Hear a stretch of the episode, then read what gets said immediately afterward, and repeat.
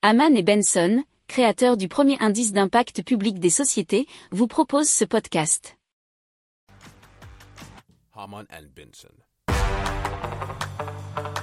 Le journal des stratèges.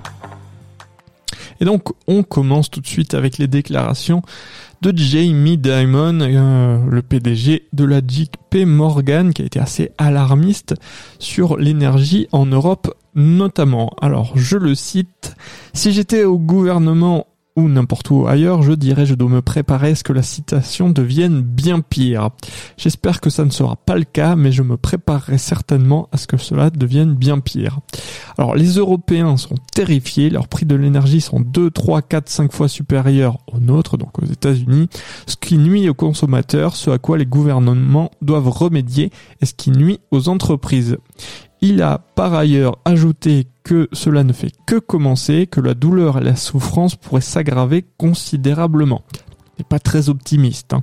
Selon lui, les gouvernements et les entreprises du secteur de l'énergie devraient donc investir davantage dans les infrastructures afin de prévenir une crise plus grave l'année prochaine. Alors, Diamond est allé jusqu'à appeler un plan Marshall pour l'énergie, pour des investissements dans les sources d'énergie renouvelables, mais pas que, puisqu'il appelle aussi dans les énergies combustibles fossiles, face à un sous-investissement dans le pétrole et le gaz. Et ce sont des propos qui ont été repris par investing.com. Si vous aimez cette revue de presse, vous pouvez euh, vous abonner gratuitement à notre newsletter qui s'appelle La lettre des stratèges, LLDS, qui relate, et cela gratuitement, hein, du lundi au vendredi, l'actualité économique, technologique, énergétique, mais aussi de l'hydrogène, et puis de tout ce qu'on trouvera super intéressant pour votre vie.